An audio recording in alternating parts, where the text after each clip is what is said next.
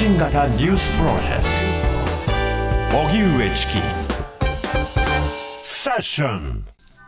G7 サミット開幕。首脳は原爆資料館に。広島市で今日午前 G7 サミットが開幕しました。岸田総理は広島市の平和公園でアメリカ、イギリス、フランス、イタリア、カナダ、ドイツの G7 首脳を一人一人出迎えた後、原爆資料館へと案内しました。資料館で各国首脳は被爆者である小倉恵子さんと対話。また、広島市の地形模型に映像を投影し、原爆によって町が一瞬で焦土と化したことがわかる展示や、被爆の惨状を示す遺品や資料を見たものとみられます。その後、平和公園で、安らかに眠ってください。過ちは繰り返しませぬから、との言葉が刻まれた原爆慰霊碑に献花し、平和への願いを込めて、被爆桜の植樹を行いました。一方、ウクライナのゼレンスキー大統領が G7 サミットが開かれている広島を訪れることが分かりました。G7 サミット開幕のニュース、TBS ラジオ国会担当の澤田大記者が現地広島から伝えてもらいます。澤、はい、田さん、こんにちは。こんにちは。よろしくお願いします。お願いします。ますさて、昨日から今日にかけての動き、教えてください。はい、はい岸田総理をはじめ、ですね各国首脳は、えー、昨日から、まあ、現地に入っているということで、その後、えー、バイ会談と呼ばれる、まあ、2カ国間の、えー、会談は相次いで行われています、うん、昨日の夕方に岸田総理とアメリカのバイデン大統領が会談しまして、まあ、日米の安全保障、えー、協力について意見交換をしたりだとか、はい、あとは日本にそのスタートアップの、えー、ための学校というか、ですねあのグローバルスタートアップキャンパスというのを作ると、それは東京都心の目黒と渋谷の間ぐらいにの土地で作るということだったんですけれども、うん、あの MIT、マサチューセッツ工科大学をと連携して、まあ、作っていくということなどで一致しました。はい、で岸田総理、その後もイギリスのスナク首相とかですね、えー、ドイツのショルツ首相、えー、カナダのトルドー首相らと、えー、相次いで会談しています。はい、なるほど。グローバルスタートアップキャンパス、はい、というのは、えっと、どういったものなんですか、まあ、あの AI の研究とかそういったところをやるというようなところらしいんですが、うん、はい。新しく、まあ、何かこうスタートアップ支援、要はその新規事業というものを進めていくということなんですね。そうですね、技術開発として、まあ、それを新規事業につなげていくと、うん、まあ、それで、えー、MIT と組むということですね、うん、目黒と渋谷のあたりに結構広大な土地ということらしいんですが、どこのあたりなのかなというのはちょっと気になったりもします。うんなるほどそして各国首脳が原爆資料館を視察ということですけれども、はい、今日のこの動きなどはいかがでしょうか？はい、今日午前中、こちら雨模様だったんですけれども、ちょうどまあ訪問する前後ぐらいから雨が止んだ状態で、えー、慰霊碑に献花をしました。で、あの原爆資料館も見たと。で中まで、えー、しっかり見たということですね。はい、でその後に、えー、平和あの先ほどもありましたけれども、平和の願いと、えー、G7 の結束の意思を込めて、被爆桜のソメイヨシノの植樹を行って、あとはその、えー、被爆者の、えー、小倉恵子さんと、えー、対話をしたと。でこれはバイデン大統領とも、えー、言葉があ交わされたということらしいんですが、うん、具体的にどういう言葉があったかというのは、えー、今、会見が行われるようなので、まあ、そちらを聞いてみないとちょっとわからないという状況ですね。でその様子はあの今、メディアセンターってあのその、えー首脳会議が行われているホテルからちょっと離れたところにあるんですけれども、はい、えー、そのえー、平和記念公園を、えー、平和公園を訪問している様子などはこちらでも中継されてまして、各国メディアがあのモニターを食い入るように見ると、でそれについて、えー、その食い入るように見ているところを、えー、別なメディアが写真に撮ると。い。う状況がありました。なるほど。ちなみにその資料館の中を見る時間というのはどうだったとか、このあたり公表されてるんですか？えー、っと出てましたが、すいません、手元に今ちょっと情報がないですね。なるほど。まあ、その時間、そしてどういったものを1時間も2時間もっていう感じではないですね。うん、なるほど。割と、まあ、コンパクトに今回して、えー、限られた場所を新たに見せるのではないかと言われてましたが、はい、まあ、そのあたりはまた後ほど伝えられればと思います。はい、そして、えー首脳たちが原爆資料館を訪問した直後に、ゼレンスキー大統領が来日してサミットに出席するという情報が流れました、はい、これはいかがでしょうか？はい、あの昼過ぎぐらいですけれども、その情報が、えーブルームバーグだったと思いますけれど、が報じて、まあ、それを各局がもう追いかけるとうんいうようなことになりました。どうも明日こちらに来て、えー会議に出席するということです。うんあの当初から、えー実際に、まあえー現地で会議に来るということは、えー調整はされていたようなんですけれども、一旦はそのオンライン参加だということになったんですけれども、はいまあ、直前というか、あの会議が始まった段階で、まあ、調整がついて、えー来日するということになったということのようです。うん、なるほど。まあ、現場の反応、それからまあメディアの取材の様子というのは、今日はどうですか？はい。まあ、本当に、あの世界各国のメディアが来ているという状況で、今、あの共用のワーキングスペースのところで今、ちょっと電話をしてるんですけれども、はい。もう本当に席が全部埋まっているというくらいに、えーたくさんのメディアがいるということですね。うん、なるほど。そして今後の日程というのはどうなんでしょうか？はい、あの現在あのあ、お昼からなんですけども、ワーキングランチということで、セッションが行われています、今、世界経済などについてえ議論が行われているものとみられます。うんで、この後あの夕方なんですけれども、宮島に移った後で、えー核軍縮などについて意見を交わしたりしながら、まあ、あと食事をしてということで、あと記念行事とか、うんえー文化行事などを行うということになっています。うん、そのサミットの周辺ではどういった様子があるんでしょうか？はい、あのちょっと、えー街に出てみたんですけれども、えー反サミットの、えーデモが行われていました、労働組合とか平和団体などによる、えーデモ、かなり、えー大規模なものだったんですけれども、それが行われていて、市の中心部から、まあ、あの平和公園、えーと、原爆ドームの前まで、えーデモを行うと。う、いうんようなところもありました。それからなんですけれども、あのミャンマーの国旗を掲げている人たちがいまして、ええ何かなと思ったら、そのミャンマーの、えー軍事政権の迫害に対してえー抗議してくれと、えーミャンマーへの制裁を強化してくださいというような、えーデモも行われていました。うん、なるほど。まあウクライナに連帯するのであれば、あの、はいミャンマーの市民にも連帯してほしいというような、はいそうしたメッセージなどもあるということですか？はい、今、後ろで流れているのはそのデモの音あ声だと。今そちらの方に今マイクを向けたんですね。はい、抗議のミャンマー軍への資金減をはい。これあの、えっと、以前撮った、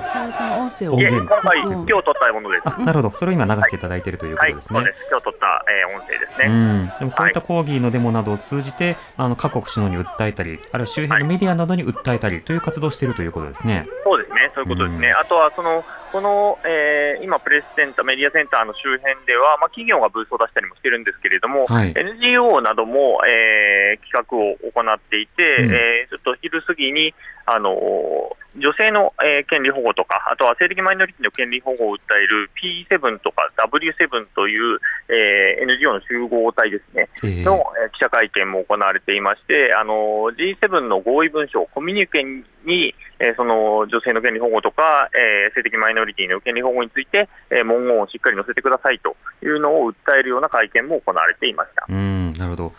あの街のセキュリティ対策といいますか、警備体制というのは非常にこう、まあ、厳重であるというふうにもはい。報じられてます。そのあたりい。かがですか、えー厳重ですね、あのー街の、まあ、このメディアセンターがあるのも中心部なんですけれども、えーもう各各都道府県の、えー機動隊員が、えー来ていると、うん。警察官が、えーいると、もう辻々にいて、昨日、えー駅から、えーホテルに向かう途中でも、その駅にも本当にたくさんの、えー私服警官も含めた警察官が、えー立っていると。なん状況でした。うんまあ、あのこの間、さまざまなそのセキュリティ上の問題というものも、はいまあ、指摘されているので、その間、何があってはならぬと、何かあってはならぬというような格好になっているわけですね。まあ、そうですね、あのうんやはりこの間の補欠選挙で岸田総理が狙われるということもありましたので、まあ、はい各国首脳が来てますから、えー警備はかなり厳重で、もうずっとあの警戒用のヘリコプターが飛び続けているとうんいう状況ですね。うんなるほど。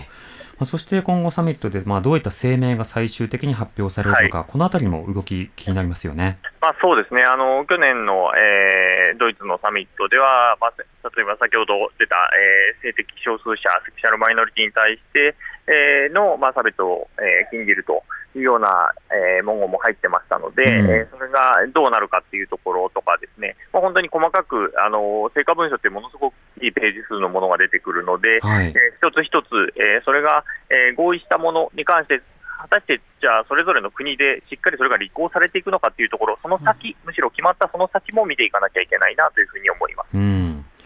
わかりました。澤田さん、ありがとうございました。はい、失礼しましたありが。とうございました。えー G7 サミットの会場などで取材をしている TBS ラジオ国会担当の澤田大樹記者でした。はい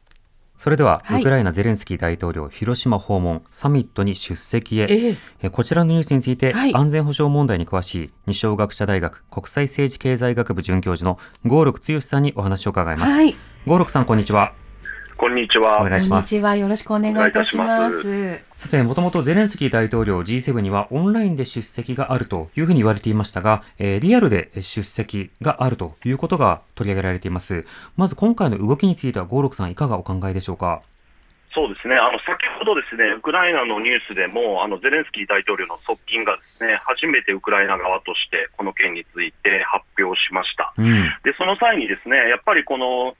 ウクライナの利益を守るために、まあ、ウクライナで起こっていることについて、提案と論拠を提示するために対面で出席することが重要って言ってるんですよね。はい。で、おそらくですけれども、あの、ウクライナ側はですね、昨年11月の G20 サミットの時にですね、うん。その公正な平和を実現するための10項目からなる平和の公式っていうものを発表していて、ええ G7 首脳にはこれに明確に支持するよう求めてきたので、まずはあのこの点について直接確約を得たいっていうことが一番の目的だと思います。うん。でまたですねあの、今回のサミットにはですね日本側が招待国として、いわゆるあのグローバル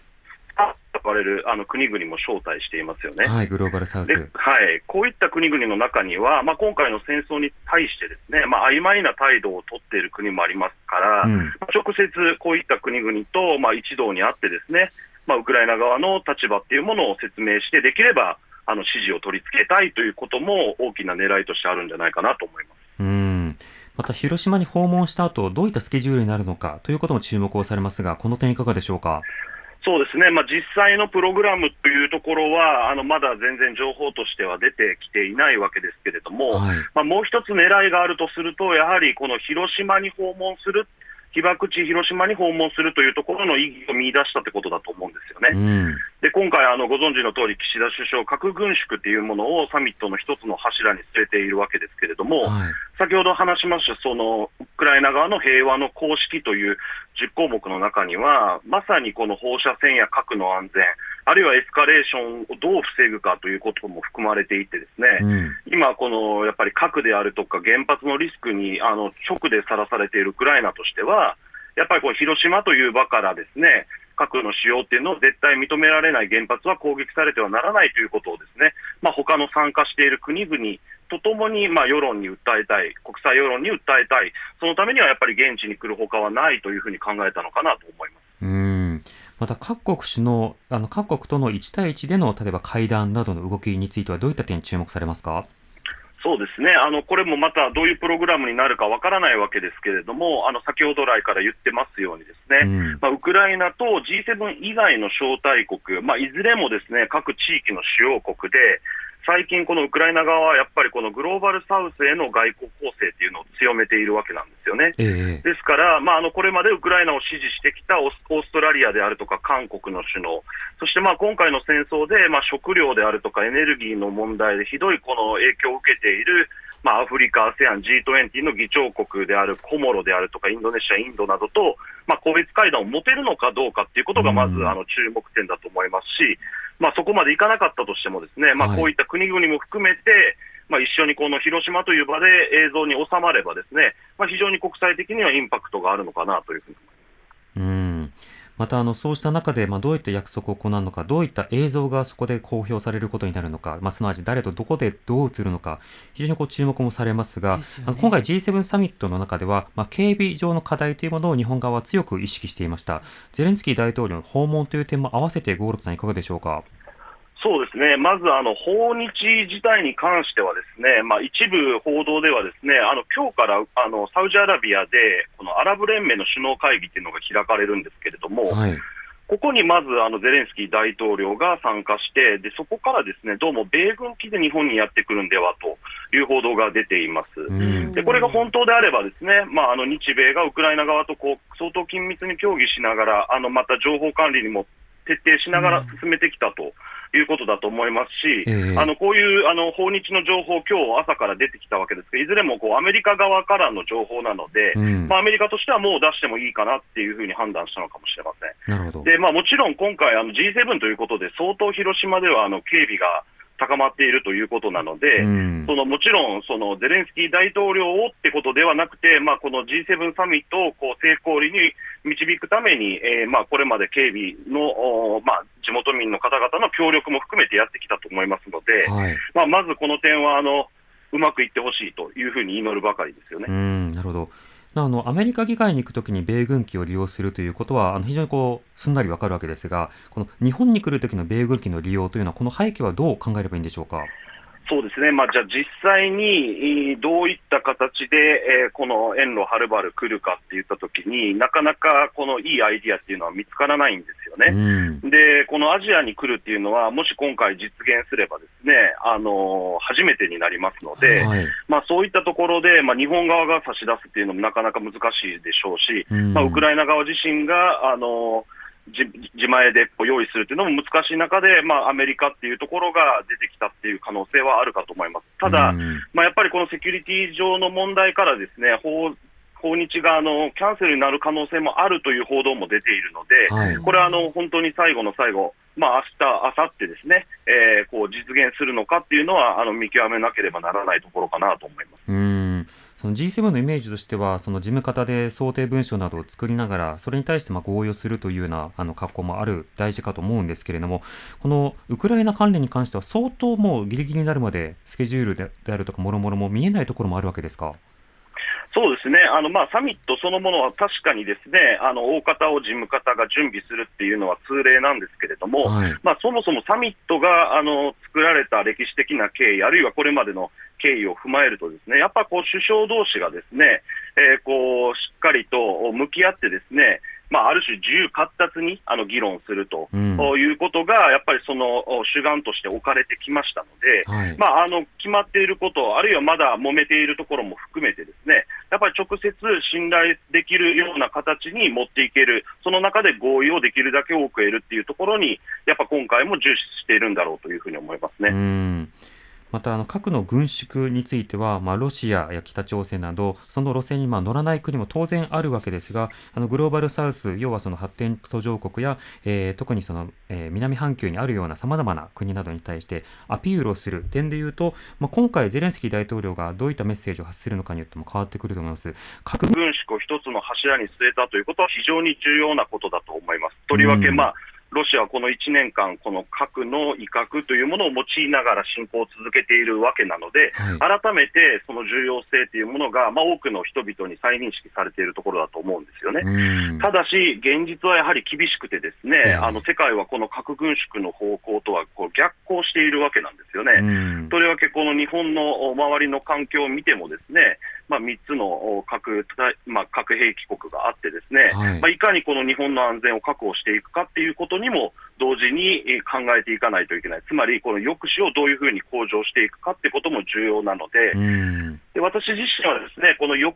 止力を強化するってことと、核軍縮を一歩ずつ進めていくってこと自体はあの矛盾しないと思うんですよね。うん。でこれはある種、車の両輪であって、どれだけ、どういうタイムフレームで物事を考えるかっていうところが重要だと思いますので、ええ。まあ、当面はですねこのなかなか核軍縮を具体的に進めるっていうこと、それ自体は非常に難しいかもしれないですけれども、しっかりと自らの安全を確保しながら、ですね、まあ、一歩でも進めれるように、例えばですね、まあ、今回も多分入ってくるでしょうけれども、はい。核を持っている国々のあの保有数の例えば透明化であるとか、こういったものを、えー一つ一つ進めることによって、この不透明な形で核を増強している国、まあ、ロシアであるとか中国に対して、まあ、しっかりと呼びかけを行っていくってことも重要かと思います。うん実際にすでに保有している国に減らしてもらう、まあ、そのための戦略的なステップはどういったものがあるのか、まあ、そうしたことも含めて今回どういった発信がなされるのか見ていきたいと思います。